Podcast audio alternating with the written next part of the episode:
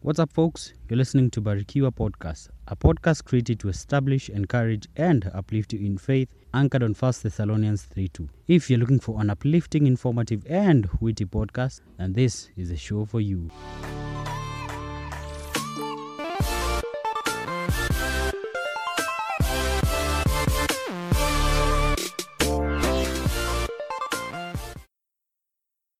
No greater than this, no greater than this. Ooh, ooh. Mm-hmm. Oh.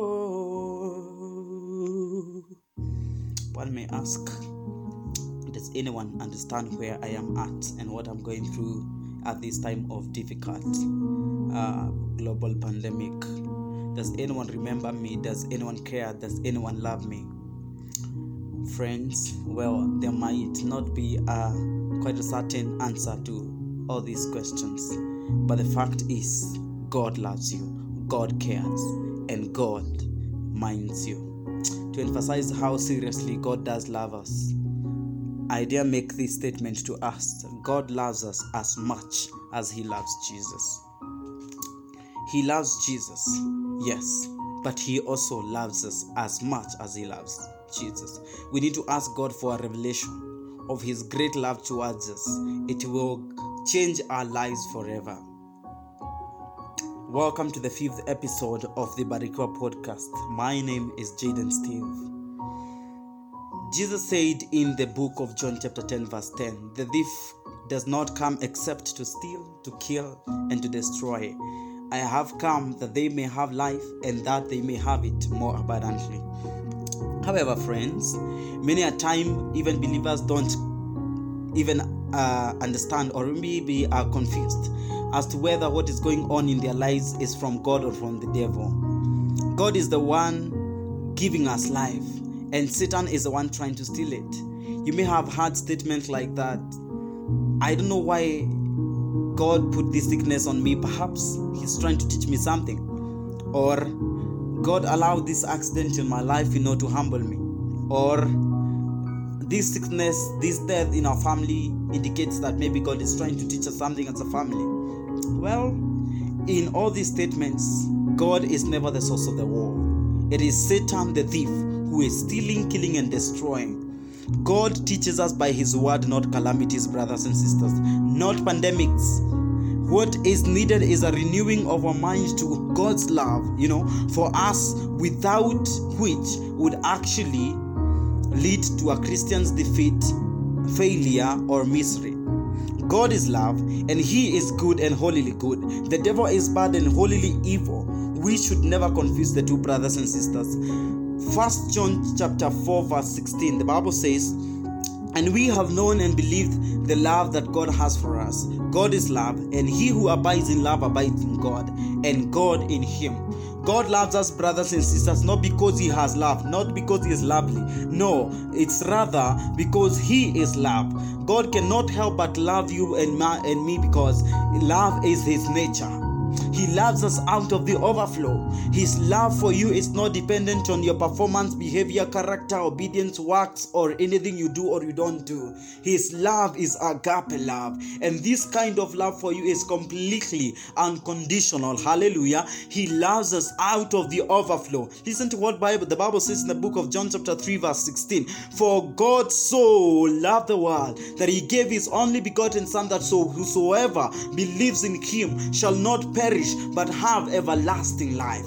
That is love. That He did not just love us, but He so loved us. Listen to what He says in the book of uh, Romans, in case you may think that maybe He loves us because we were so good to Him. Now, the Bible says in the book of Romans, chapter 5, verse 8, but God demonstrates His love towards us in that while we were still sinners, Christ died for us begin to look at that love the book of the same book of romans chapter 5 verse 7 the bible says now most people would not be willing to die for an upright person though someone might perhaps be willing to die for a person who is especially good but god showed us his great love for us by sending Christ to die for us when we were still sinners. What kind of love, brothers and sisters? The Father's capacity to love us is so great it will take eternity to even begin to fathom it. His love for you is limitless, it's immeasurable. He loves you and I so much, just as He loves Jesus. Here are just a few scriptural uh, reasons why I say this, brothers and sisters. Number one, we are redeemed. Galatians chapter 3, verse 19, the Bible says that Christ has redeemed us from the curse of the law, having become a curse for us, for it is written, Cast is everyone who hangs on a tree. First Peter chapter 1, verse 18 and 19, knowing that you were not redeemed with corruptible things like silver and gold from your aimless conduct received by tradition from your fathers. Verses 19, but with the precious blood of Christ as of a lamb without blemish and without spot. Uh, the same Bible in the book of Revelation, chapter 5, verse 9. And they sang a new song saying, You are worthy to take the scroll and to open its seal, for you are slain and have redeemed us uh, to God, you know, by your blood out of every tribe, every tongue, and every people and every nation. To redeem means to gain or regain possession of something in exchange for payment. Before Adam and Eve fell, we belonged to God.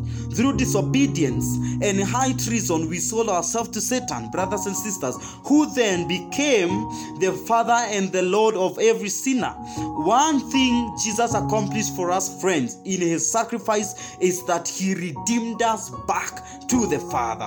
He brought us back to God. He regained us back to our Father. Now we belong to God. Hallelujah. Listen to this. You do not redeem or buy back anything you do not love or value. the cost you are willing to pay to buy back an item reflects one, its value, two, your worth, the worth of uh, uh, its worth, I mean, and three, your love for that object. You mean so you and I were redeemed or bought back by the priceless, pure, sinless, precious blood of Jesus Christ. The justice of God would not accept anything less than the sacrifice of His only begotten Son in exchange for your life and mine. Hallelujah. Begin to see that picture. The righteousness of God, which is by nature, demands that sin be punished. The holiness of God is also by nature. He has said actually in His word, Be holy, for I am holy. Because it's His nature, demands that the sinner be punished. And where the rubber meets the road, when you provoke the justice, the righteousness, the righteousness of God, and when you provoke the holiness of God, it attracts the wrath of God. And there was no perfect sacrifice brothers and sisters, that would appease the wrath of God than the sacrifice of His only begotten Son for you and I. That is the kind of love that I'm talking about. You cannot exchange your only begotten Son for something that is lesser the value of what your Son has. You know, so we must, we are much valued by God. He so loved us, He so care, He so remembers us, brothers and sisters. Do you want to know how much God loves you? Well, Look at what he was willing to pay for your redemption. Look at what he was willing to give out his only begotten Son. Hallelujah. That's how much we mean to him. That's how much he loves us. Number two, the covenant that he made with Abraham. The covenant that he made with Abraham.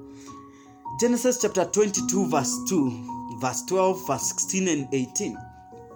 The Bible says, Then he said, Take now your son, your only son Isaac, whom you love, and go to the land of Moriah and offer him there as a burnt offering on one of the mountains of which I shall tell you. Verses 12 And he said, Do not lay your hand on the lad or do anything to him, for now I know that you fear God, since you have not withheld your son, mark that, your only son from me.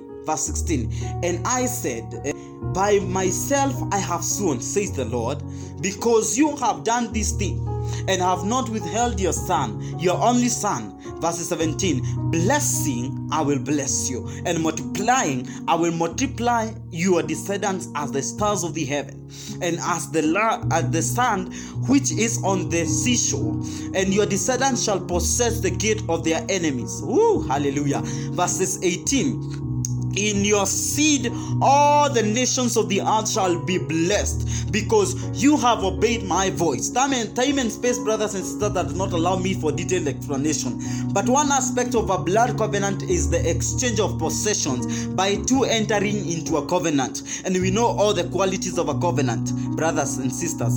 It goes something like this. Everything you own is mine is now mine. Everything you own is now mine and i have a right to ask you of anything you have whenever i want it. And everything i own is yours and you have a right to ask me of anything whenever you want it. This is the covenant clause that god exercised when he de- uh, he demanded uh, of abraham the life of his son isaac. Abraham passed the test and in god's eyes Abraham did not withhold his son Isaac on the account of his great love for his God. Haha. Many years later, on the same mountain, God reciprocated and slew his only begotten son, Jesus Christ, for our father Abraham, and through him for us in his spiritual descendants. God did not withhold his only son, Jesus Christ, on the account of the greater love he had for Abraham and his descendants. And you and I are part of the Abrahamic covenant. Ooh, hallelujah. Why would God go out of his way to make such an expensive covenant with apparently no gain to himself, but all gain to a fallen man? Only one reason justifies, and that is because he so love you. Because he so love you. The works that jesus did when he was here on earth. The bible says in the book of philippians chapter 2 verse 5 each of you should look not only to their own interests but also to the interests of others that your attitude and your attitude should be the same as that of Jesus Christ, who being the very nature God did not consider equality with God, and that is something to be grasped. But he humbled himself and became obedient to death, even death on the cross. that he took the very nature of a servant and being found in appearance as man, he humbled himself to death, even death on the cross. And therefore, God, had, uh, God has highly exalted him and given him a name that is above every name, that in that name every knee shall bow, of things in heaven, on, on things on earth, and things under the earth. And every tongue confess that Jesus Christ, uh, Jesus Christ is Lord to the glory of the Father. Therefore, brethren, as you have always obeyed not only in my presence, but now much more in my absence, continue to work out your salvation with fear and trembling, for it is God who is at work in you, both to will and to do according to his good pleasure brothers and sisters, working out your salvation is showcasing what God is doing inside you. Mark you, there's a difference between working in, working for, and working out. Jesus already worked for your salvation, and God is working in you. When you are born again, you are born of the Spirit of God, and God works in you both to will and to do according to His good pleasure. And for you, is to work out, is to showcase out what you really believe and what you claim to confess. Why would God go out of His way to make such an expensive covenant with apparently no gain to Himself, but all gain to fallen men? One reason justifies this, brothers and sisters. He is so loves you. He so loves you. Mm-hmm. He loves us out of the overflow. He loves us out of the overflow. Now, see, Jesus Christ presented us innocent, even though the evidence against us was enough to condemn us guilty. Can you imagine that kind of love? That he made us a members of family. I mean members of a family that we can choose to belong to. Can you imagine that? That he paid a debt that he did not owe for a people who had a debt they couldn't pay. Look at that kind of love.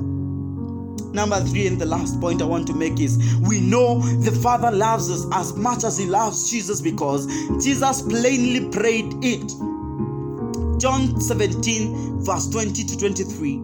I do not pray for this alone, but also for those who will believe in me through their word that they all may be one as you, Father, are in me and I in you, that they also may be one in us, that the world may believe that you sent me. Verses 22 And the glory which you gave me, I have given them, that they may uh, be one as we are one. I in them and you in me, that they may be made perfect in one, and that the world may know that you have sent me and that you have loved them as much as you have loved me. Hallelujah. In verse 23, Jesus was praying for the world to be able to look and see that the Father loves us as much as He loves Jesus. Brothers and sisters, the, the revelation and the understanding and the acceptance of this truth will drive away any of the Satan's lies and condemnation